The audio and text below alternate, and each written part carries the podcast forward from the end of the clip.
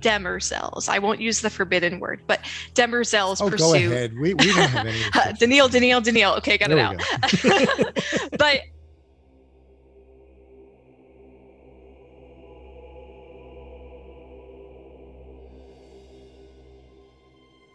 Welcome to season two of Star's End, a podcast dedicated to Foundation, Isaac Asimov's classic science fiction series. Both the books and the TV series currently streaming on Apple TV Plus. In season one, we read through the three books of Asimov's original Foundation series with an enthusiastic but critical eye. Now we've turned that eye to our screens to watch and discuss the show. I'm John, and I'll be one of the voices guiding you through this story of the fall and rise of galactic empires. I'm Dan.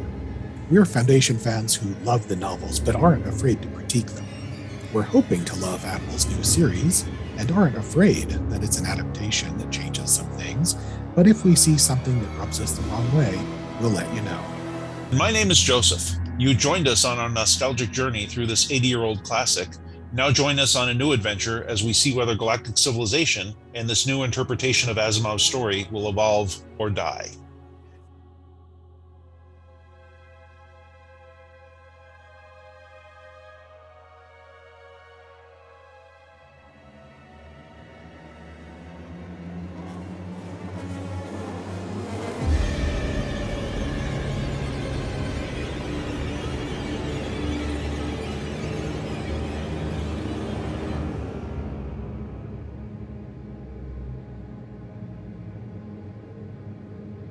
Last week, some of us complained that episode five of Foundation didn't advance the story and that it strayed from the big themes. Well, this week we got an episode packed with action, steeped in big themes, sometimes in surprising ways. Here to help us sort through it is Morgan, known on Twitter as Redacted Daneel Olivaw, aka Amazon, Asimov Posting. Welcome to the podcast. In what is now a tradition in, in the short life of our pod, instead of giving you a long and probably inaccurate introduction, I'll let you tell us about yourself. And of course, your interest in Asimov and R. Daneel Olivaw, who is definitely going to be a big part of our discussion today. Yeah. Uh, okay. So um, my name is Morgan. I am 24 years old. So you can think of me as sort of the, the brother Dawn of the Foundation hemisphere. I am a biotech scientist in the Midwestern United States. And I, I so I studied chemistry which is one linkage that I got to Asimov. So um, I've always been really interested in Isaac Asimov's story. He's written a lot of really prolific nonfiction, but I stumbled upon his fiction actually following my recognition of his nonfiction. I was 14 years old at my public library, and I was looking to read the follow up of Douglas Adams' Hitchhiker's Guide to the Galaxy and it was a small public library so naturally they didn't have any of the additional novels but they did have foundation by isaac asimov. Were, were the, you going through science fiction uh, in alphabetical order at I, this point? I, it wasn't intentionally alphabetical it was just it went adams and then asimov because there was maybe four shelves of sci-fi. So i was taking what i could get but i i, I do remember going on reddit back in like god whatever it was 2012 2011 and just being like top sci-fi please. What do i read? Because i i just had this real sci-fi brainworm at this point i think i was finally coming to terms with the fact that i was a chronic nerd. So i so i found asimov and like okay I, i've read it. It's a bit heady. It's it's tedious but i i i live for that. So we're going to read it. And it's so interesting because i remember when i first picked up foundation and i was reading the first chapter the the psychohistorians i think is what the first story was called. I was really engaged by the trial in gail dornick or gal dornick as i knew her or him god back when i was reading it. And then it just never came back. So i, I am intrigued by the way that the show is stretching out the, the central character there. But from there, I, I just started scouring through all the Asimov I could find. Um, I do distinctly remember liking the robot series a lot more and then being really excited when I read, I think I read Prelude first and then I read the sequels, but I was just like, oh my God. like just like why is Daneel here? Yeah. And then um yeah, so then I I went onwards with the series and I found a very niche community on the internet to talk about it with. And I, I've I, I'd say I've talked to people in every single country at this point about Asimov because the fandom is so sparse. But I've I've really been around on on the internet talking about Asimov for about the past like eight years. wow. Yeah. So obviously you're at Asimov posting on Twitter. Yes. Is My there name changes constantly. So it's okay? Well, for now, it's that. Asimov posting. Yes. Is there anything else? Any anything else you want to link to? Any other creative stuff that you want to plug or anything here? I can I can give you my first author paper that I did in NMR spectroscopy. I'm sure. I'm sure my daughter, the biologist, would be interested. In that. I don't know if the uh, I, yeah. I really I wish I had a more creative outlet. I I do write a lot of short Lovecraftian type stories, but I haven't really developed a a blog or anything to post them on. So I don't really have anything just yet. I, I've been pondering something to do with that, some sort of vehicle, like I mentioned, doing poetry earlier. But yeah, I, I don't really have much else. So Fine, if you want, that's fine. if you want to talk to me, come find we, me. we want to talk to you about. We want to talk to you about Foundation. That's what our podcast. Ninety percent of my brain power is, is dedicated to foundation. So Well, good place. that's a, a worthy cause. So I guess we want to just make sure that we go back and if there are any points about previous episodes that we want to return to or cover. Uh, Joseph, you had a, a theory that you came up with. that I thought was intriguing prior to watching episode six. Maybe you want to talk about that. Uh, yeah, and um, because it just it just struck me at some point that they did the odd thing of having that that scene where we had to Gaal had to convince someone else to bank her embryo, and I started pondering, well, what what might have happened to that embryo? I don't think the foundation, as it stands, is in a position to just waste a perfectly good embryo, and so I'm like wondering, well, where is that embryo? And it strikes me, well, maybe that's um, Salvor Hardin. And it fits. It, it it explains why we got that odd scene in the first place. Yeah. It explains why the vault seems drawn to her because it could be rec- it could be set up for Raych like that uh, that rescue ship and just be recognizing her DNA. I mean, it would explain why they took us through that whole. At the time, it seemed very odd scene about embryos. It's kind of Chekhov's embryo. You know, you don't mention embryo, an embryo in, in episode. I guess it was episode two, unless it's going to come back and and have some sort of effect later on in the show. So, I mean, we'll we'll see. So far, they haven't gone there. Yeah, they haven't. I mean, the the other thing that it would explain because it bothered me when we watched is the scene where Salvor's mom gives her the prime radiant, and she's like, she's like, look at this. Can you figure anything out? Where you know we've already talked about her not being particularly good at math, and you know that made me just think that this character I'm supposed to think is smart maybe isn't very smart. But that would give her mom, you know, if her mom knows that she's actually Gaal Dornick's daughter, she might think there's some sort of latent ability there that would kick in. So Yeah. it's I think it's funny that you bring up because I, I think definitely a lot of fan theories and even my own theories are aligned with th- this genetic connection. This I, I think there was a part in episode five where the Anacreon woman, gosh, I'm so bad with names, but Ara, Vara, yeah. our favorite, our favorite actress. oh yeah, Kubbra Sait I know her. I know her real name, but she had said that there isn't that link. Like she can't tell there's a link between Salvor and her mother.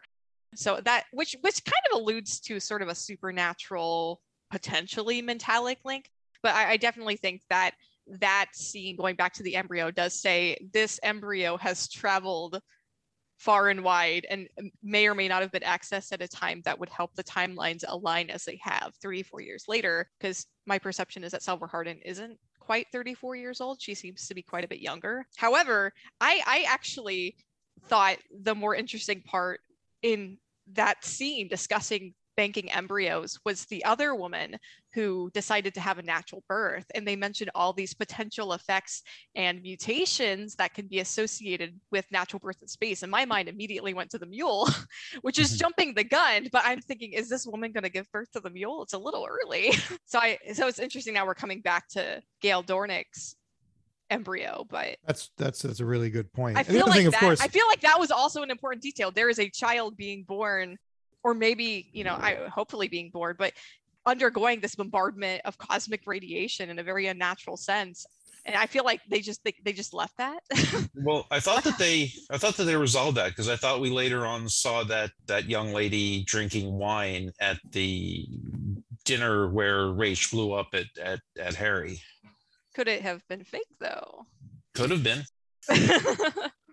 there Keep there in seemed to be a lot of lies at that dinner table in my Yeah, opinion. that's true. Keep in mind though that if uh, if you have a banked embryo, it doesn't have to have been immediately given birth to when they landed Right. on terminus. They could have waited ten years, and then Right. that puts Salvor in probably the right the right age. Now, and there may be a parallel here to something that we've talked about before, and we're going to talk about probably a lot more in this episode, which is the possibility of Demerzel not just manipulating governments and psychohistorians, but also possibly manipulating Brother Dawn Mhm.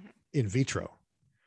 Because there's there's as we as we continue to see in this episode, there's a lot of differences between Brother Dawn and the other Cleons, and we're, we'll definitely get to that. But before we do that, anything else about this or previous other other things about previous episodes?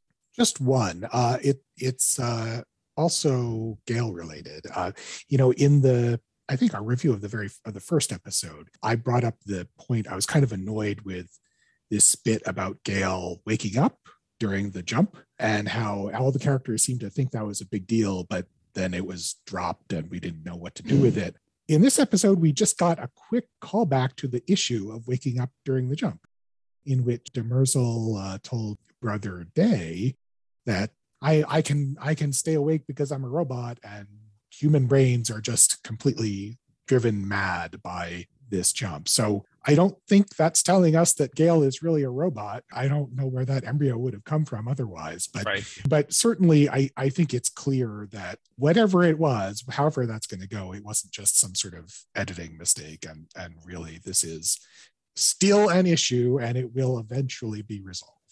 And we did No, find I- out, by the way, that the spacers are engineered humans. Huh? So they resolved that. Although they And sure not they quite look a, human. they look Not a quite human. they look a lot like Na'vi from They, they, they do. They, they don't have the long, you know, the long. they're, they're not long- blue, but right, no, yeah, they- they're elongated and kind they of are elongated, looking. and Yeah. they have the little like lines all over them. I don't know what that's all about, Yeah. but they anyway resolve that they're engineered humans, which again brings up the possibility of engineered humans, which you know, Well, haven't- there's um, biohacking technology, right. as we saw from the very questionable exploits of Demerzel in episode two.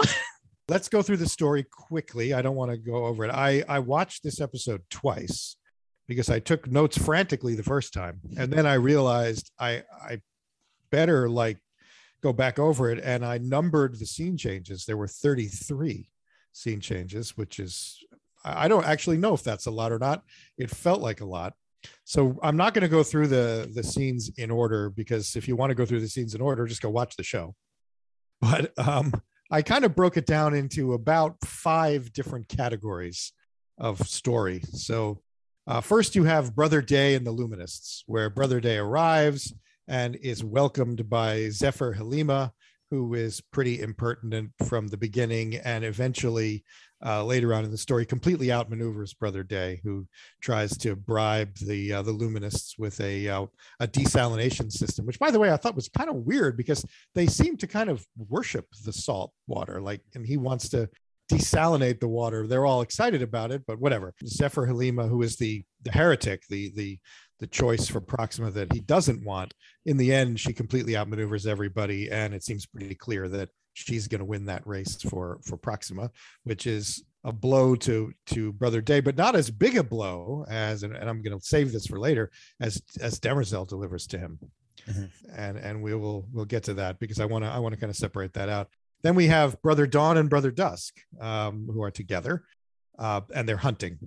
And again, we see a big difference between Brother Dawn and the other Cleons, where Brother Dawn uh, kills six of these crazy birds. Brother Dusk's record is three. I get the impression that that's about standard for a Cleon, and Brother Dawn doubles that. So there's a difference between uh, uh, Brother Dawn and the other Cleons. And then there's Brother Dawn and the gardener. We have a very romantic scene with some sort of weird sex and suicide mixed together, which I thought was a bit okay. Whatever. It's, it's what they decided to do. But we get another Brother Dawn difference, which is we find out he's colorblind, which no other Cleon has been. So they are no longer hinting that he's different. They are smacking us in the face here with the idea that Brother Dawn is different. Why he's different, we suspect is Demerzel's plan, right? But we don't actually know that.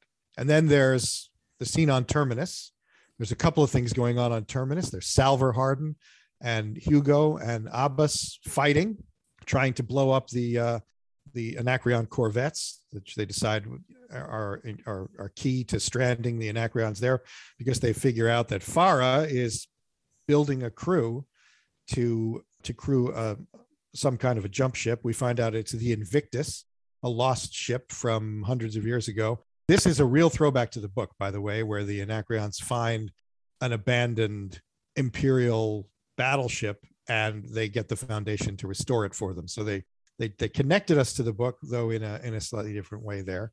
And then salvor has an, another vision, and this time she inhabits Gaal on the ship and we get the true story of what happened to Hari, which, as we suspected, uh, Hari wanted Raych to kill him, and that he had to for the plan.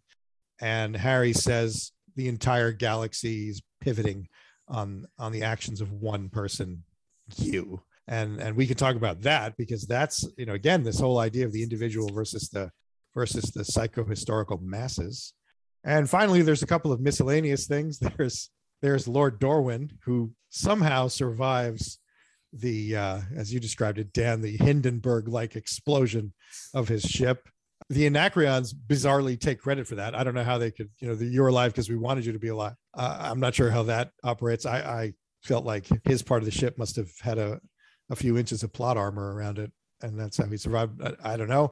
And then, of course, we have Abbas, who who is killed while destroying the Anacreon's corvettes and finally, uh, we see at the end of the episode Salvor, who has, for various reasons, taken control of Hugo's ship, and and she is lifting off from from Terminus. I couldn't help but notice Phara being a real badass there on the bridge. Like she's told to strap in, and she says, "Oh no, I'm good here." I, I felt like she probably wouldn't take a vaccine either. You know, she was probably an anti-vaxxer because she's she's too tough. She's too tough. She'll fight the, the pandemic by herself. And I mean, it was it was it was back and forth between all of these scenes. There was a lot of action and conversation. There was a lot of Demerzel. She was a key figure in the uh, in the scenes with Brother Day, and I don't know. I'm just gonna I'm just gonna throw it open to you guys to what what you thought was was crucial and important, and what you think of it. You know, we get a bewildering number of new ideas and new directions. It's kind of the opposite about like what we were saying last week, where half the story was, as you called it, a story bridge, and then half was maybe sort of character development or thematic development.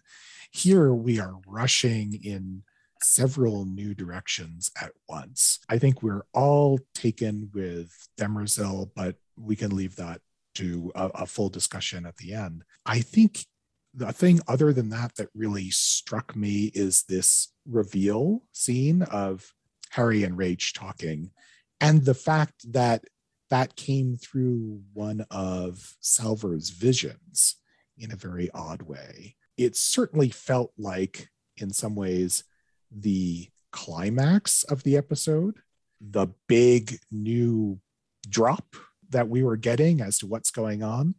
And uh, I'm not sure exactly what to make of it. I think we had all guessed before that yes, this was a plan between Hari and Raych, and it wasn't just Raych angry at Hari because of what, what he said at lunchtime. But why is such focus given to us here, and what do we make of it? Well, one of the things that jumps out at me is that that seems firmly to be coming down on the side of psychohistory being hokum. Because there's a, a huge component of psychohistory has to be that it can't you know it can't predict individual actions. And you know it should it's supposed to be working on broad very broad historical information. And just the idea that they would be putting in data about Raych in particular and Gaal in particular I mean seems dubious unless individual actions are going to be important yeah, Hari so, absolutely says that the math says you have to be the one to kill me. You can't stay with Gaal. These are the actions that you as an individual have to do. And he says the, the fate of, of an entire galaxy pivots on the actions of one individual, which, you know, again, that's not what we've been told psychohistory is about. And by the way, Raych promptly, while he does kill Hari, violates the rest of it. He Yep. it's, he stays with Gaal, but instead of going in the pod like Hari tells him to, he puts Gaal in the pod. And so he's he goes ahead and he kills Hari in order to keep the plan going, but then immediately violates what Hari That's told right. him about what's going to keep the plan going. So the plan is now theoretically off somehow. very Yeah. early in the series for there to be like this character stir up of the plan. So it's almost like, is this the first Seldon crisis in the perspective of the show? And and uh, like you had said, like he says, the math says that you have to kill me. The math, or uh, psychohistory as we know it in the books, can't it wouldn't spell that out for you. So I, I'm questioning, and a part of me is optimistic, foolishly so, I think, but a part of me is thinking, you know, is this a misdirection on the part of Hari Seldon? You know, is he keeping Raych in the dark? And there's some sort of underlying plan here because Raych does not understand the mathematics because he hates the math, but he, he's not a psychohistorian. He's not a mathematician, which also holds true in the books. He, you know, he doesn't have a formal mathematics education. Hugo Amaryl did, who isn't here supposedly. I doubt we'll see him, but uh, I wonder if this is a deliberate misdirection. The only thing throwing a wrench in that, I think, is the fact that we do have this Raven ship that is programmed to Raych's DNA. So in this case, it, it does seem deliberate, but I wouldn't be surprised if this turns out to be another somewhat lie. Well, or it's, it's Uh, a- maybe again, I'm just optimistic that we have a, a good psychohistorically compliant explanation for this. let me let me float a theory that at least gives us the possibility that psychohistory is still alive and well despite this. And that is that even in the books we still have you know hari seldon had to invent this stuff. And we and he set up you know he had to set up the foundation and the second foundation in certain ways so that in a sense psychohistory yes it's it it works only in the aggregate and the abstract and on this level without regard to individuals but only after you've set up the starting conditions. And so maybe perhaps, let's say, Raych, even if he's not the mathematician that Hari is, he maybe knows from Hari how this is supposed to all play out. And that if he were to end up uh, on Terminus, you know, that then the the purity of the second or the of the, the purity of the foundation of being innocent of what's going to happen might be corrupted, something like that.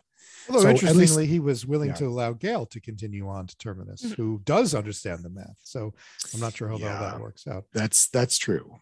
which now she's going to Helicon, which why would Raych be going to Helicon? Because already it I, I don't understand that connection because at least my understanding from the novels is that Hari is fairly detached from Helicon at this point. I mean, he was thrust away from it by, you know, Apple restricted word, but um Demerzel. But he he didn't seem to have he mentioned he didn't have familial attachments by the time he got to Trantor. So I, I I don't understand the Helicon bit. I don't know if Helicon's being set up to be the second foundation or what is happening there. But let's say the plan went as it should have, and Raych decided not to pursue Gaal, and he, you know, Hari killed himself and he got in the pod. Why is he going to Helicon? My, my bet is that it is it's the the the new home of the second foundation, and that for whatever reason the the writers decided that that it couldn't be on Trantor. Or it could be starting on Helicon and it could move Yeah. to Trantor. Mm-hmm. right at, at, at the very least that would be a natural place maybe not a very natural place but you would think it'd be a natural place where hari might go and whoever was in that ship is going to meet up needs to meet up with hari With the presumption that he, that he's not going to be actually dead, right well yeah i think i think we all have that presumption like the because I mean we we saw a cryopod in action with Gaal, so his specially designed coffin. Again, you don't as well. mention a specially designed coffin for no reason. that's Right. right it was it was almost comically deliberate, like, oh, poor Hari Seldon. May he rest in peace, and his very specially functionally designed coffin that he picked out himself. Yeah, he, he like just wants not, to be. you don't even mention the coffin. like, Yeah. yeah. we buried him. He's in he's in space now. Just thrust the the body out into the depths of space. I mean, what if they had cremated him? Then that, that would have put a rent on monkey. Yeah, they put it. They'll put him back together. The, the he's Trantorian, Trantorian funeral homes are great at upselling, upselling you into a, a fantastic high tech co- coffin. Yeah. Yeah, I, I think he just wants to be the second coming of Walt Disney. I was thinking of who is it? Um, on the re- in the red square, is it Lenin? Has his body Yes, preserved? yes. Yeah, that's what I thought of. And I think that Lenin at this point is basically a wax figure. I'm, I'm not sure how much of Lenin is actually left. The head's not real. I know that left. much. Yeah. I don't know. I, I don't paint book Hari Seldon as being that pompous, but I do paint TV show Hari Seldon is being exactly that pompous. He was very offended by not being called doctor, which I've dealt with that in person before as well. So it's like I earned that title, but I think I'm the only one currently on this podcast who has not. So, I haven't. I promise. uh, okay. Well, uh, these two, these two. I'd be a. Pro- I would be. Gaal Dornick at that point. I'd be a prodigy. The doctorate is really not all that it's cracked up to be. No. There, there are some gigantic morons who have doctorates. So Oh, good lord, yes. If you've Yeah. ever worked on Exactly. a on a college faculty, you know that. Maybe we should cut that out of the episode. yeah, no, no, that's definitely That's staying. our in. demographic, guys. That's the demographic here. We That's right. towing the line. Well, let's talk. Let's talk about Brother Dawn. Where I, I want to come back to Brother Day and the Luminists because it seemed like that was that was central to the whole thing and should be saved for the end. But Brother Dawn, in his interactions with Brother Dusk and also with uh, his new girlfriend, the gardener, where we really are starting to see a lot of a lot of differences uh, with Brother Dawn, and I guess I'm curious as to where that's going. What? Why is he different? Is it is it because Demerzel manipulated him and wants to finally make some changes to the Cleons? And if so, what is the what is the end result there? I mean, we've we've we've speculated before that all of this, that Demerzel is the puppet master for all of this, the psychohistory, the foundation, and now the changes to the Cleons. I mean, is that is that what we're seeing unfold here? I think so. I mean, I think at least we we now have finally firm confirmation that this brother Dawn is genetically different from the other two. Presumably, that is due to Demerzel's interference. I assume she wasn't just hanging out there with the embryo to make him colorblind, and that's it. I, I assume that's Singing. linked, That's how you linked do it. link, linked the color blindness is linked to some other more important trait but as to what that is or why or where this is going we don't know but uh, he has we- good aim. I don't know do- if that means something. Well, that he does he sure does He's yeah, a I saw- warrior. I saw that as entirely setting up for the color blindness because they were talking about those raptors as you know Mhm. the, the color blending in so perfectly and you can't look for the you know you can't look for the color you've got to look for the mo- the the, uh, the motion Right. so- and when you have those sort of things, disabilities or similar, you you learn to compensate for them. Mhm. So he might have developed this acuity beyond the standard color spectrum. So I don't Right. I don't think he's necessarily a, a sharpshooter. I think he has learned to differentiate aside from color, while his four selves have not done so. yeah but I, I think that the bigger difference that i that is interesting is that he's actually seems to be drawn to other people and to actually give a damn about other people whereas the other cleons that we have seen have been almost entirely self-absorbed they will go to the that little retreat that they went to for some let's call it stress relief but you know they are completely insular they're only only spending time with themselves they're dangerous for the servants to be around and yet uh, 14 there is um, actually seems to be developing feelings for this young lady Though he does have the classic Cleon arrogance when Mhm. Brother Dusk says, you know, I'll help you mold into uh whatever he, he says, oh, that's Yeah. okay. I'll mold myself. Thank That's you. right. very much." You know?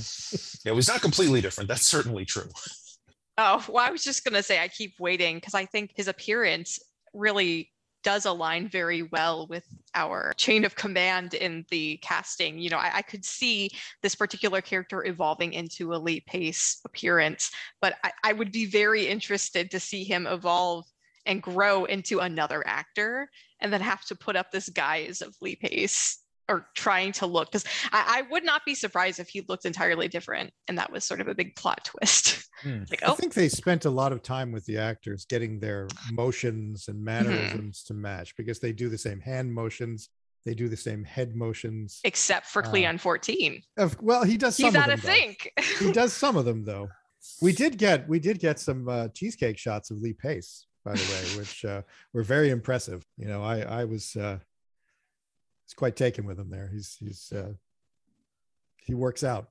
Doesn't have a neck button though. I, I want to emphasize his nutri- the nutrient feed is not a standard umbilical cord to the navel. We saw in pictures from episode three that they have the umbilical cord directed to the neck back region and then they showed a shot of his neck and it wasn't there. Mm. So I have so many questions. And this is the point where somebody who's in science says, All right, we're done with the show. It's inaccurate. if I can get by being in math, I think you guys are fine. uh, listen, I could, I could go on about gene editing because I, I work in, in gene, gene therapy and gene editing, and I, I could go on about all the different possibilities of what Demerzel's doing down there.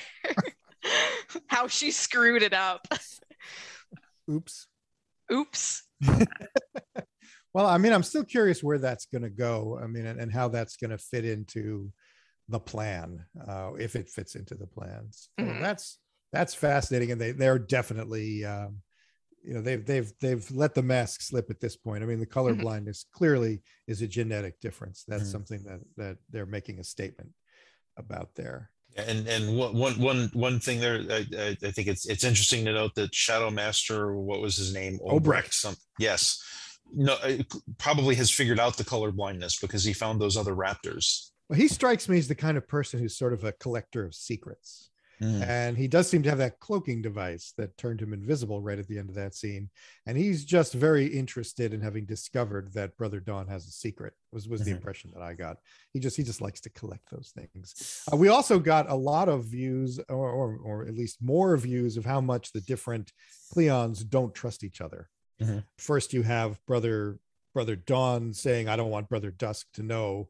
about how my my prowess and i can understand him being afraid of revealing his difference uh, but then brother dusk with the girl that that brother uh, brother Dawn doesn't actually do anything with he wants to know every word that brother Dawn said in that conversation and of course we've already seen the conflict between the different cleons so that that seems like it's it's not a new thing just because brother day uh, brother Dawn is different I would guess that that this kind of infighting has been going on throughout time with the Cleons. Maybe it's healthy. I don't know. brotherly love. Brother, brother. Can you call it brotherly? Love. I don't need like what a dynamic. well, as we've said before, I, I, mean, I don't know how you could live with copies of yourself. I, I would not enjoy that in any way. So, so we do get the the advancement of uh, what's going on on Terminus.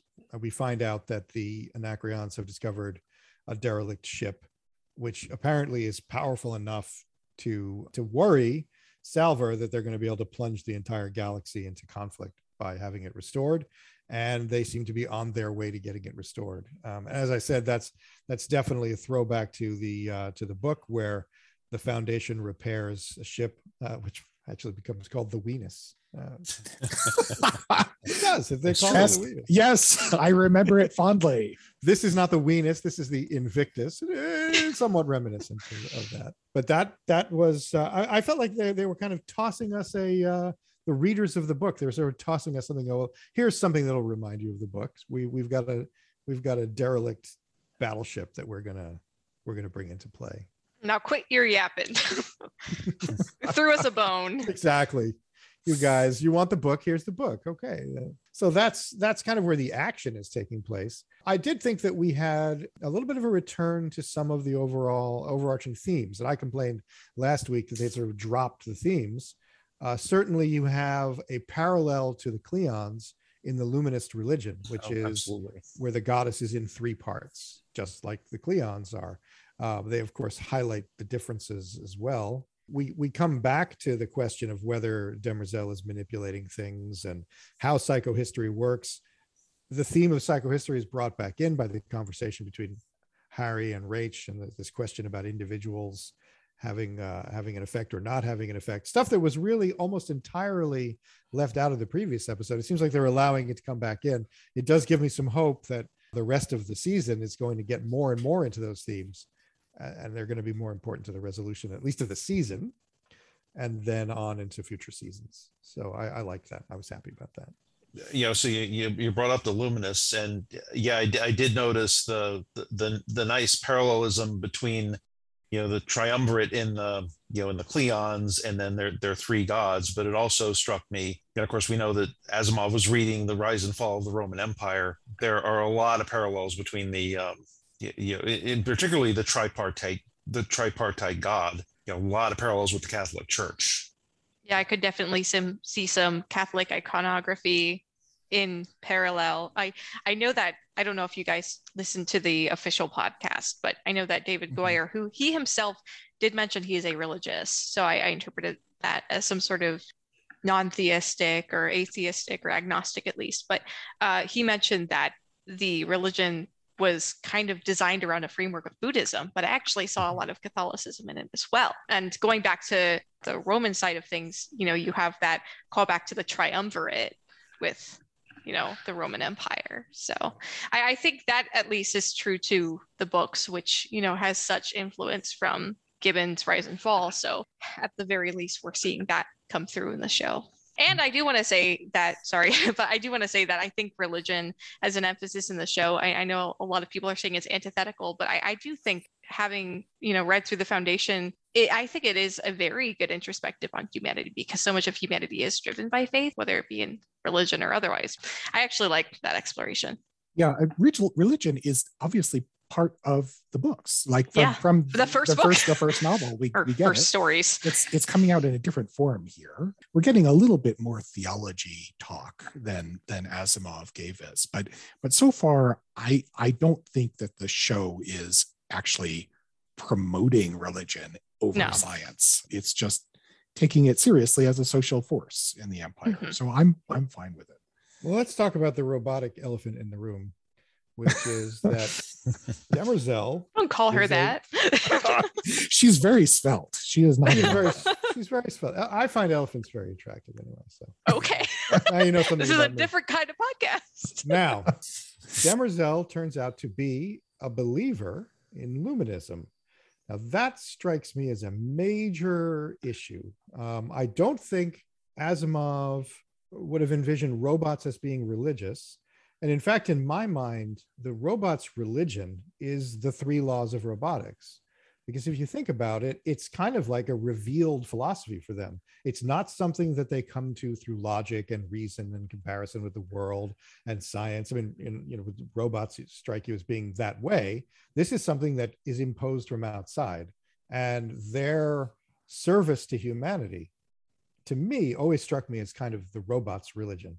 But now we have Demerzel, who is, we assume, bound by the three laws of robotics, or the four laws of robotics, if you like and she's a believer. Now she explains to Brother Day why she's a believer, and it has to do with this search for meaning. But, yeah, it, but it, you know that that just hit me as like this is a break with Asimov here. Uh, yeah, well, and, and it was interesting to me that that his first question was, "How can you be a believer?" and she sidestepped that with the why, because I, I could, think I how, could sense the. Sorry. Uh, I was to say I, I could um, you know because i think the how is the more interesting question because uh, you're right. I mean she, you know she's a robot. She should be you know programmed logically and i don't know how you would program faith although there's a story in I, Robot where um, where you know one of one of the one of the robots actually develops you know develops a faith uh, about I, I, forget what was keeping some kind of. It's like um, an energy beam that they yeah, have ener- that used to to keep Earth. That's how Earth gets its energy from these from this, and it has to be aimed absolutely perfectly. Right. Um, and the robot develops a religion around the beam. Yeah. So that I mean, right. That's true. Yeah. So there was that, but I mean, but what seems doubly strange, particularly in that last scene, is that the well, okay, I like the geometry of the luminism yeah, how luminism is a circle and the cleons are a, a straight line. I mean, there, there's some some nice imagery in there, but the that entire speech is about how through reincarnation you're going through a cycle and your souls are growing, and you can't have a growing soul in an immutable body. And yet Demerzel is, is apparently, you know, a, a, follower of this religion, and that seems the question of the robot logic aside, that seems like a huge kind of conflict. Yeah, and I, and I think, by the way, that Brother Day literally and figuratively walked into that. Oh yeah, he had to know that the the possibility of of Zephyr Halima taking over that ceremony and absolutely embarrassing him. And it was really turned out to be more than embarrassing. I mean, it was mm-hmm. like a major blow. And the fact that Demerzel at the end kneels down with all the other Luminists, I mean, that was like, wow. I just, I, I was absolutely beside myself when that happened. A, a complete, and you see the expression on his face. He sees it, he knows what happened but I, I, just wonder, you know, how how did he allow himself to politically to walk into that? Because he is a narcissist. I guess. and he does he he has no self-awareness. So you recognize this is the first time, as De- Demerzel says, and if I recall correctly, this does align with how the Cleons and respective emperors were treated in the books. They do not leave the imperial grounds. So he does not know how to present himself. He doesn't know how to handle himself outside of the imperial grounds. This isn't something that the emperor does, and that's actually aligned with the books. And yeah. he's a massive pompous narcissist. It's a little bit of Dunning Kruger there. You know, he yeah, he believes he's going to be really good at this, that, and yep. that belief is itself his his downfall.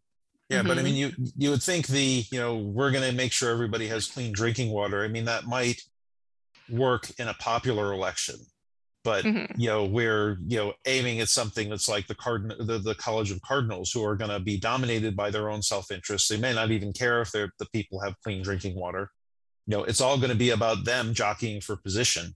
You know the idea that he thought that that was going to be you know determinative just speaks to weak political skills.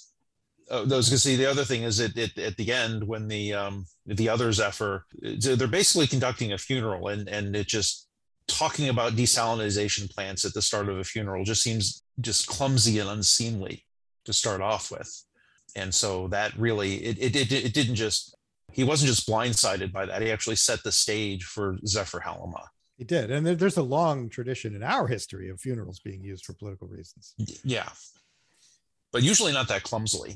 Not that. no, that.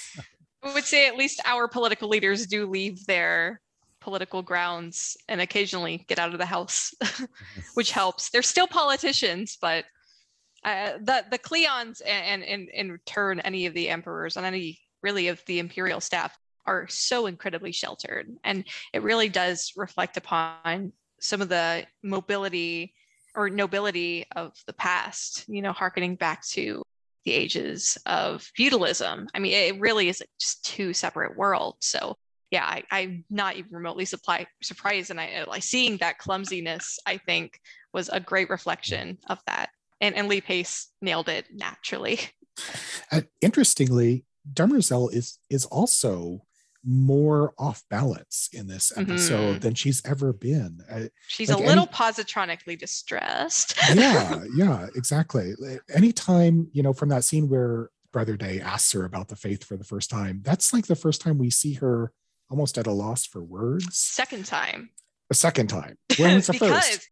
So the first I recall was it was in episode two. It was directly after she'd interrogated the biohacking lab. Mm-hmm and they had asked her, I, I talked about this on Twitter a bit, but they had asked her, why have we not taken care of the bodies that are floating in the atmosphere, burning, right. you know, burning up in the yeah. atmosphere? And she stuttered and mentioned we've prioritized recovery and helping people after the crisis, which struck me as very Asimovian of like, okay, we're going to prioritize saving people's lives, mm-hmm. but he's like, get, get this garbage out of the atmosphere.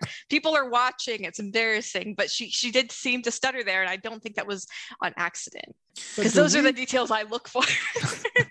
do we think that Demerzel is a sincere believer in luminism? No. Or is it well, part of her plan? Yes. I, I, I, have thoughts, but please elaborate more. No, please. Since, since you you have, I think, here. what is unquestionably the number one Demerzel fan account on Twitter. Of course, in in the world, maybe. I think so. Uh, yeah, I cornered the market. You're welcome. You're welcome. But yes, so I I've, I've put a lot of thought into this. The first time around watching the episode, I was similarly taken aback. I, I, I really, and if anybody listening is interested, I will tweet in real time when I'm watching the episodes, and I am absolute chaos energy. I do not hold back. So prepare for that accordingly. But the second time watching it, it started to make sense to me. There is something fundamentally spiritual to me, not religious, but spiritual to Demerzel's. I won't use the forbidden word, but Demerzel's oh, pursuit. Go ahead. We, we don't have any. Daneel, Daneel, Daneel. Okay, got there it out. but in the prequels, it's mentioned that Demerzel slash Daneel slash Hummin slash whatever else is bound by minimalism. And there's this like kind of critical lack of intuition with robots. But there the constant question overriding this particular robot's life is the definition of humanity. And so much hinges on getting that definition right. So we have the zeroth law, which in execution is a robot must protect humanity or through inaction not allow humanity to come through harm. But what is humanity? That's the question that's asked. So I think it is very easy, and this the show might be taking this direction, or I might be proven wrong next episode. We'll see. Of this is just one box that Demerzel is pursuing to define humanity. And I, I theorize as the mother themselves. But the emperors propose this concept of stability of the emperor, of the empire, of humanity in turn um, through this continuity. And this is obviously proving to unfold. So then, harkening back to what Zephyr Halima said, she mentions the greatest crime of humanity. Let me find the exact quote. She said, the greatest, let me bring up my notes. The greatest failure of humanity, the greatest sin against the mother is stagnation. So that just reminds me why, through the zeroth law, Demerzel was pursuing the expansion of the Earth people over the spacers. How long did the spacers live? just about 400 years in their lifespan, wherein they were allowed to stagnate. So, what Luminism is presenting is a solution to the direction of humanity to disallow stagnation through the zeroth law or through whatever code of very literal code of ethics that Demerzel might be led by in the series. So I don't think that Demerzel worships Luminism for herself. I think she worships luminism for humanity. She sees a solution for the continuity of humanity. And because of that almost spiritual attachment to the zeroth law and this constant quest for determining the best destination for humanity, there is an intensity to that. But I don't think that Demerzel is interested in herself here. I think she's trying, as she said, to find that path because it's not easily put out and put in place. So it, it's speaking to a certain desperation that you would see at the somewhat end of a 20,000 year old life. It's interesting. no, it is because I think that it does kind of, it does make sense. I mean, it, it remains to be seen whether the people making a TV show have thought about it as carefully as you have. Right. And, and I, I have, I've been like thinking about it and then I'm just like, you know what? Next episode, it's going to be like, actually, she just really wants to have a soul. and she's just really sad. so who knows? I mean, I could see that being a TV resolution that oh, Demerzel's just really sad. She's not a human, but I'm here like yeah. okay, but it you know in this grand scheme of Daneel's machinations through the series, this is the perspective that I think he'd hold. And they go to the show. We'll see what happens. But I mean, there's no there reason. A- there's no reason for them not to do that. They can have a, a big, complicated story about what Demerzel is doing. In my mind, that's okay. You know, and if it takes the audience a little while to figure it out, that's okay. I, I know that that a lot of the time there's sort of a desire to make things obvious to the least observant viewer. Mm-hmm. Um, but I I think it's not necessary. I mean, I you know I'm I get entitled to my opinion about how TV should work. But I think you could have a, a story where Demerzel is playing a very complicated, very intricate game. And that's how the books work on, on, multiple levels, you know, and she's yeah. got the the foundation is part of her plan. She she encouraged Hari in the books to develop psychohistory in order to better serve humanity, to better mm-hmm. understand how the future is going to operate. At the same time, she was uh, or he in the in the in the books was they running the empire. They were running the empire you know, we, we do have things that have happened in the TV show and presumably in the books as well that are pretty hard to square with the robotic laws. I mean, the, Mhm. the, if she if she was responsible for the Star Bridge falling, 150 million people died, and then two planets full of humans were devastated. I, I think that would create a bit of a conflict in. I uh, do. and I, you know I, I i see i've seen the starbridge and i've heard the starbridge theories that demerzel is responsible and i don't want to necessarily necessarily refute it because if you think about the grand scheme the greater good utilitarianism because that, that's the thing about Daneel's characters i've always liked that they are so driven sincerely to guide and protect humanity at any cost which i think is not a good thing but that's that's what gives the character complexity to me is that they they are desperate. They don't necessarily have it mapped out because they don't have a human brain. They they don't exactly have humanity's intentions aligned with what they think humanity's intentions and and good outcomes are. So it's really interesting to see this character gra- gra- you know grasp that and try to understand it but if you think about the broad scale of the empire though 500 million people or half a population of two planets versus the entire galaxy of tens of thousands of planets and quadrillion humans you know it is more or less minuscule now do i want to see Ugh. that be the direction no. I, I still a genocide. But i could see that working within the framework of the zeroth law for better it's- or for worse. And My- i think the books were a little bit too loose on how little Daneel could apply that because in reality, working as a politician, I think it's inevitable that he would have to make decisions wherein people would die in, in a very large capacity. my fear about the the theory of Demerzel bringing down the tower, which I still think is likelier than not. But my fear about that, in combination with her our new discovery that she is a robot of faith, is that she's somehow there's there's a negative one law that says, you know, thou shalt not harm a god or by inaction allow a god Oh, to God. But what if you're the god in question? well, yeah. I mean, think Demerzel is. I th- I am convinced that Mother is Demerzel. if 100%. so, if so then that's that's maybe a little different but i i really don't want her to become like a fundamentalist like a Hmm. like a cylon or something yeah. you know that that that would that, that would be taking the character in too far a different direction and i mean I, i'm sure they could do something fun with it but that would not be the demerzel we That know. Yeah. yeah. And I, I don't think they're doing that. And it's not it's not because of anything in series per se. I think it's the marketing of the Mhm. character who has been described as a slow burn and has really not been framed as a- an antagonist to me um, and I, I think religious fundamentalist terrorist isn't really what they're going for with this particular character so i don't want to believe the starbridge though i, I i'm this might be like a denial thing. This is my my Daneel denial, but I don't want to believe that.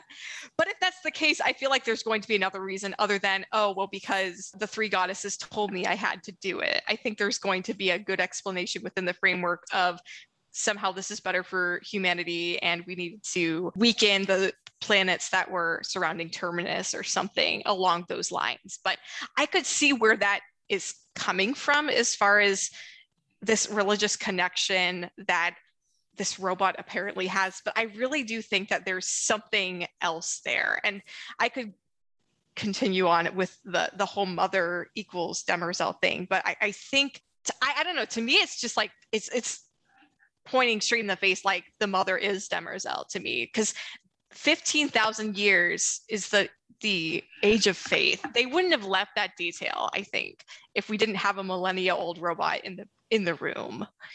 So that that seemed important that they mentioned 15,000 years pre-imperial faith. And then this trinity and the way that they're trying the mother is trying to combat stagnation of humanity i, I think that that's what we're going to see Well, let me make a couple of points that also harken back not just to the prequels, but also to the robot series.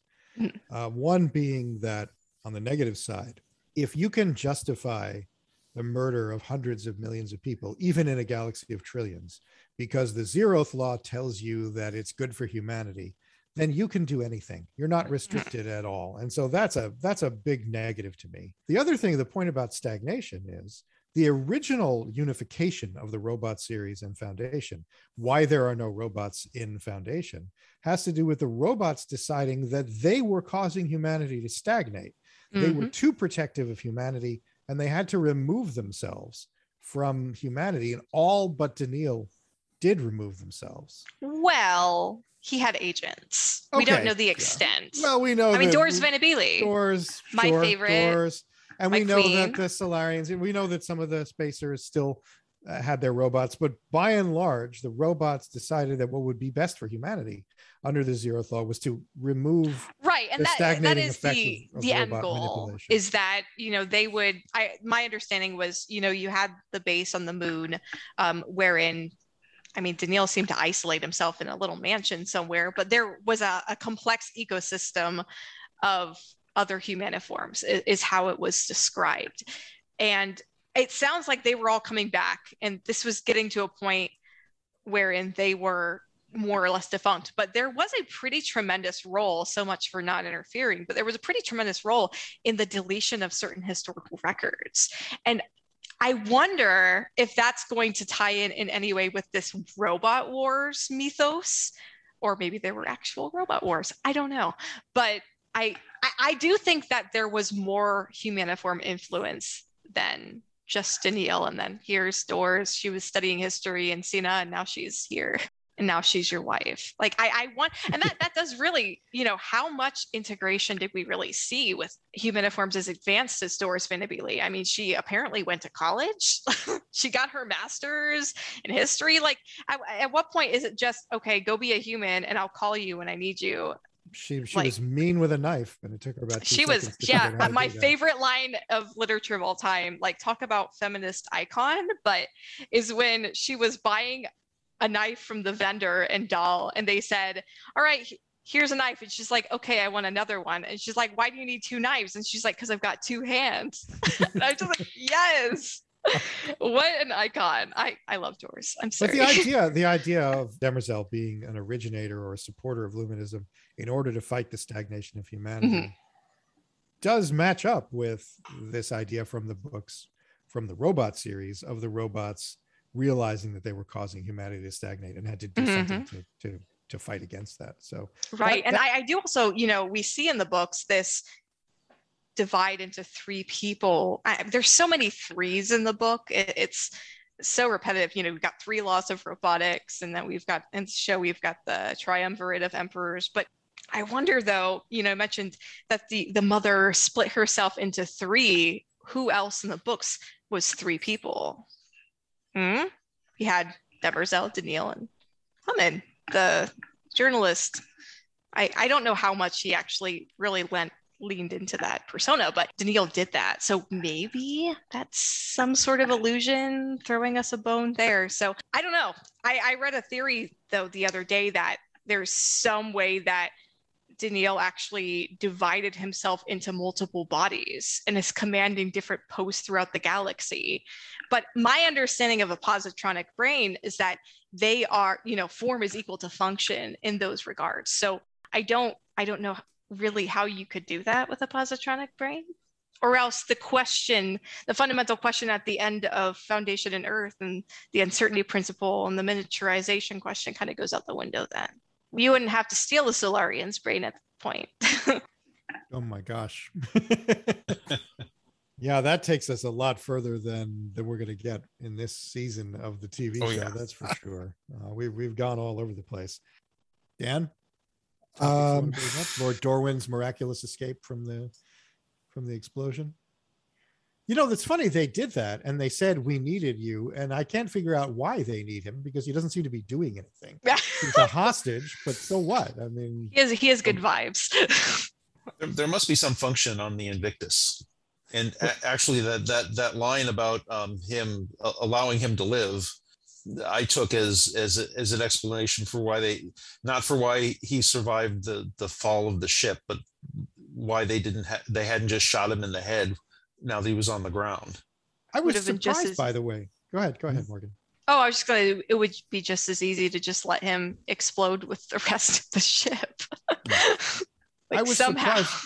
I was going to say I was surprised though. The last in the last episode we kind of noted how the Anacreon soldiers had stormtrooper aim and didn't hurt anybody.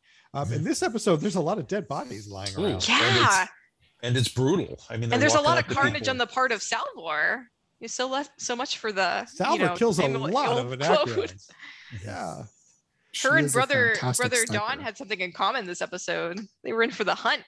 Although that being said, that being said, I think one of the things that we we did start seeing in uh, in this episode is the evolution of Salvor from the that that line being an old man's philosophy to someone who is actually at some point going to believe that violence is the the last refuge of the incompetent. Right. And I think, you know, even in the books, there is a direction of Salvor as mayor wanting the encyclopedist, encyclopedist, anyway, um, wanting them to better protect themselves and to build up arms. It wasn't all, you know, let's shoot a bunch of people and like have a ton of guns, but that that was an emphasis from Hardin's character. So I think they're playing a little bit loose with it, but you know, this arc is sensible. I just think a little bit more exaggerated on the part for the sake of character development for her. But I, I do like her role, Leah Harvey's role. So I, I think it's fantastic, and I, I think it is an episode that uh, it's great that it's streaming because you need to watch it more than once to see everything that's going on in there. There's just a lot going on. We're switching scenes very, very quickly. Just a just a lot to. I, I, don't was dizzy from the scene it. switching. I had to pause. I'm like, wait, now now we're in the Imperial grounds. Oh, now we're back. We're back to Sura. Oh, now we're back to Terminus. I was waiting to be like, and then well, I was gonna say back to Gaal, but then we kind of got that. But then from the perspective of Salvor, so I'm just I was dizzy. It was 2 a.m. I, I was tired.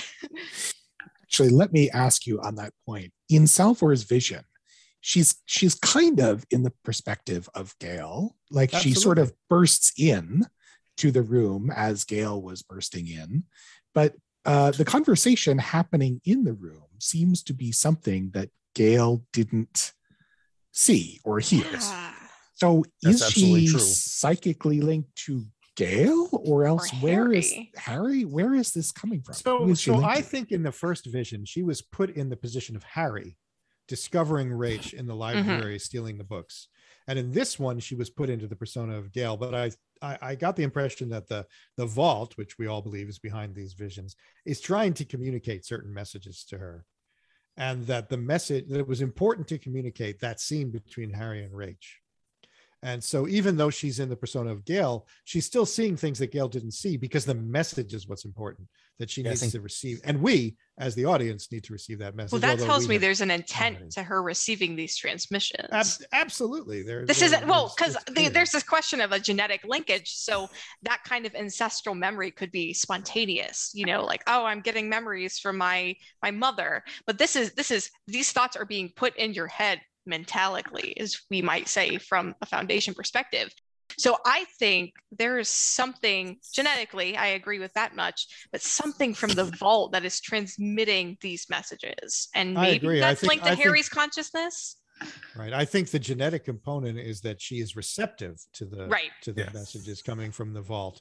Not that she has an ancestral memory necessarily from Gaal, that that she's just able to receive those messages. Right. And God one willing, she's not a chosen one. I I think I think this is, this is an of a mixed orchestrated affair.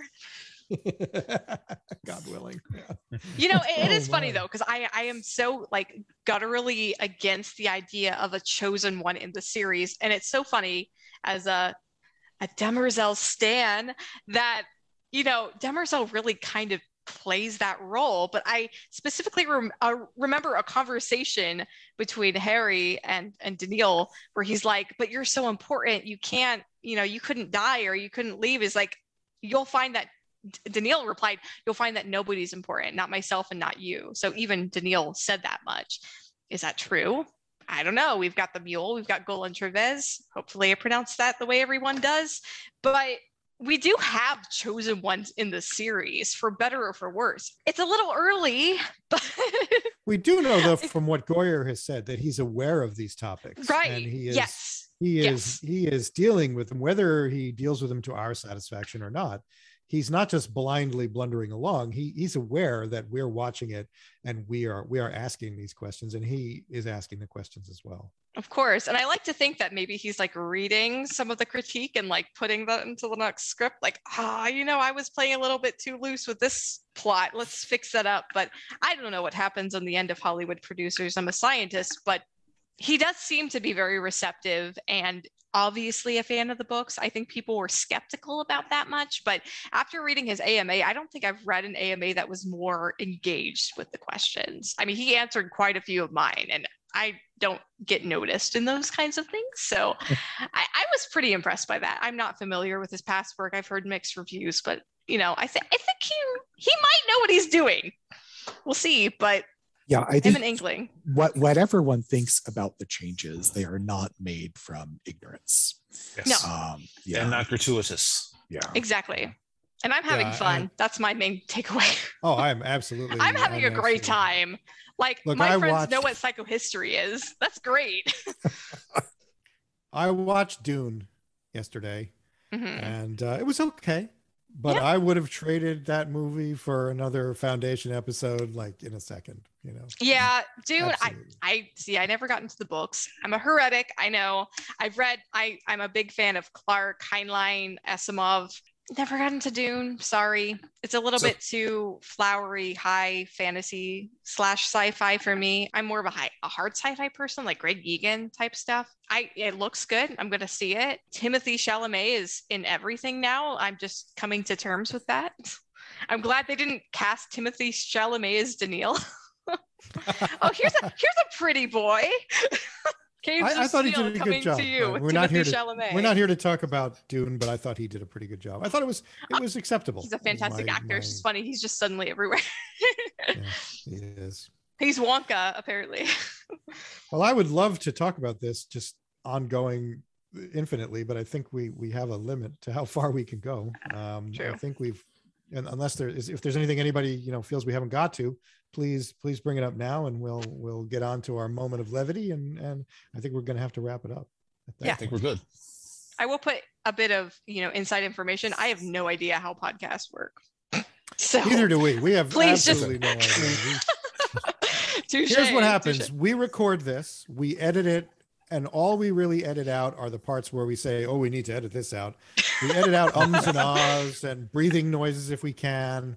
For the most part, the conversation that we've just had is going to be uploaded to the internet yep. intact. Wonderful. I, I don't see any part of the conversation. I'm not going to edit this thing for time. If you don't like the podcast, stop listening. I mean, yeah, it's, uh, right. We consider think, our think, listeners to be a wonderful group of practically non-existent people. Right. Well, I, I, think you know the demographic here is used to like long, heady, dialogue intensive things, or they wouldn't be listening to a foundation podcast. So. I, I, think I think our point. listeners are here for it. You you accept you find your niche in life and you just go with it. And this is our niche. So I mean the feedback I got from our last guest was that uh, the person I uh, one person that I talked to said I wish it was longer. I wish that you would talk to him for, for, more time. So listen, I, I, you know. I listen to you guys at work. So I I've been writing up dozens of technical protocols and suffering through every part of it. So I've been like, you know what? Stars End, Cracking Foundation, Seldon Crisis. We're just putting them all on in queue. So I I'm having a great time. Foundation's getting me through my you know interregnum of life. I'm, I'm so very gratified to hear that. So Dan, yeah, do you too. have a do you have a moment a moment of levity for us? Yeah, you know, actually, I have two moments of levity. I have one as well. But let's see if your Fantastic. moment of levity. Well, so the first one is what we already mentioned, which is this amazing, miraculous survival of Lord Dorwin. yes. And it would be one thing if he just survived a crashed spaceship impacting the planet, but they went out of their way to make that the most explody explosion I have seen on television in 2021. And I thought this was just like if at the end of Star Wars and the Death Star explodes and then the next scene, you see the the commander, Grand Moff Tarkin, just sort of floating in space unharmed. like that's exactly what I felt about seeing Lord Dorwin just sort of sprawl, we meant for you to live sprawl, sprawled on the ground with a couple of scratches and a little bit dirty, but otherwise he didn't even develop the speech impediment. Yeah, and I can say that because I have a speech impediment. So uh, that, Well, that was would have been the time for him to develop it. Yeah. right there. Right. Uh, whoa. That was just stunning. Oh and my I, god. you know, I I chuckled. I was aghast and in awe of this man's uh, survival ability. So, you know, props to Lord Dorwin. It was all Um, Demerzel. She made sure of it. Yeah, she, she planned for that. yeah, exactly. Trust that Demerzel knew exactly what was going to happen. She had to preserve our king. And then the other moment of levity, Morgan, you'll like this, comes from Demerzel herself. Last time we saw her at seated at her little table, she was actually fixing a bullet wound the several episodes ago. But now, and we see her from behind, it's clearly a makeup table that she's sitting at, and she is literally putting on her face. Except yeah. Okay. Yeah. What was that? Like, guys, I gotta, I gotta fix this square in my face real quick. so I guess it that made injury she had back in episode two never healed or whatever. Because Well, But you it know, didn't hit I- her face. I see. I thought, given how much it was like just doing her makeup, I assumed that she, you know, goes to bed every night without her face, and that she's just sort of robotic, lying in bed. No, just she the sleeps square. at all. Just that Just- square just out that of her square. face. Well, Yeah, it's like you got to keep it open. That's how she charges. I, yeah, ma- maybe maybe that's, that's, right. the, That's- the yeah. USB port is in there. She's got Well, a let me lightning give you a charger. It's serious- Apple. It's Apple. It's a lightning charger. I'll give you a serious sort of film school reason for it, which was that they wanted to mirror the scene when Brother Day was a child, Of course. watching her Certainly. repair her face. They want to refer back to the influence that Demerzel has over over Brother Day. Which Uh, she my should have moment of worked way harder on. Uh, You know, I was hoping so much that oh this oh this brother Don is going to evolve in a much more altruistic, kind, understand. Nope. I mean, he's No. more of a frat boy versus a genocidal maniac, but Well, you know, Look not being a genocidal maniac is something. That's I mean, progress. it makes sure. for great character art. Terrence Mann is blowing it out of the water. He is great. I mean, the Broadway type theatrics. It's uh, we have such a fantastic cast on the Empire end of the series, and I I don't want to discredit some of the newer actors and actresses who are playing parts in other areas because it's such a tremendous opportunity. But we have such star power there. I mean, I don't have a lot of understanding of Laura Birn's role because she she's a Finnish actress. She's done a lot a lot of work that is not in English. I haven't really been exposed to it. Now I'm convinced, but I, she's definitely got a catalog. And then obviously Lee Pace, Terrence Mann. I mean, we're we're working with a fantastic set of people. So that's why that I think that arc is shining so brilliantly. I mean, I, I mean, we all think Coop, Kubbra Sait has done a fantastic job as Phara. Oh, yeah. she's very and well she's known in- engaging with in the India. fandom. Yes, yes, she's engaging Her- with the fandom. Leah Harvey, I have I've had quite a few exchanges with. I feel infinitely blessed by their presence. I love it. I think they're they're doing a fantastic job. They Yeah. are. it's the whole thing is is very uh, is is very entertaining. So my my Mhm. moment of levity is yet another dinner table scene where uh, on the ship as they approach the maiden, and uh, Demerzel and uh, and Brother Day are kind of doing the the quiz about the religion. There's this table absolutely groaning with food on it, and he is apparently eating a bowl of invisible soup or water or something. He's like spooning water into his mouth. It was just, just like, why is there again? Why is there all that food on the table if he's just eating like nothing? it reminds me and maybe maybe this is a generational thing but on like in disney movies there's always this like massive table like you know late 1990s movies massive table of breakfast and the kid always comes downstairs and grabs one piece of toast and goes all right bye. It's like your mother made you all this food and you grab a, one piece of bread run out the door. And it's like i would have been engorged man. Like i growing up i had like buttered toast with cinnamon. Be grateful but i do like i actually i follow on twitter one of the designers of just the food in the series so it's really fascinating how intricate some of the details are in the series and one of the things in question is the just presenting the food of you know 25,000 years, presumably in the future. Um, so there's a lot of thought that went into that, despite him completely ignoring it for his water soup.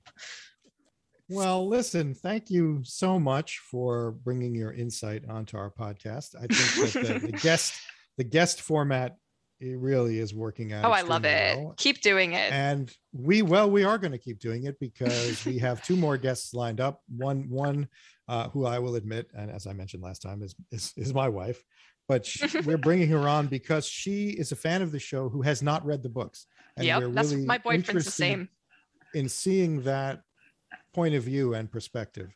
And then uh, on November 6th, uh, as a recording date, we have a, a screenwriter named uh, Richard Greenberg, who uh, you can look him up on IMDb. He wrote a movie called Zoe, which was a science fiction movie, who I hope is going to bring some insight into some of the decisions that you make uh, in, in producing a science fiction movie and in adapting a, a, book like Foundation to uh, to the screen.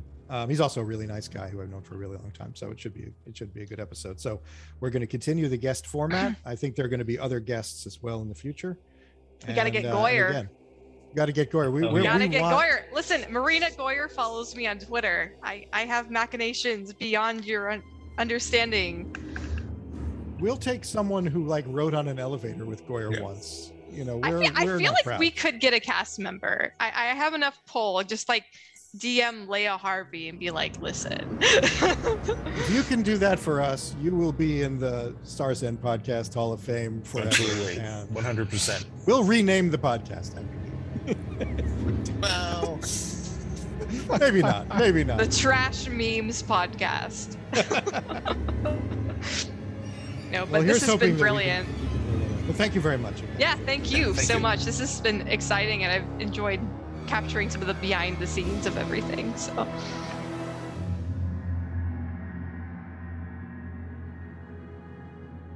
Well, that brings this week's episode to a close. Thanks for listening. If you enjoyed the podcast, subscribe and give us a like and a positive review on your favorite platform. You can also visit our website at starsendpodcast.wordpress.com, where there's always additional content. Our music, used by a Creative Commons license, is It Is Coming by Alex Mason. also follow us on Twitter at Stars End Podcast. Goodbye for now from the galactic capital of Trantor. This is where the stars end.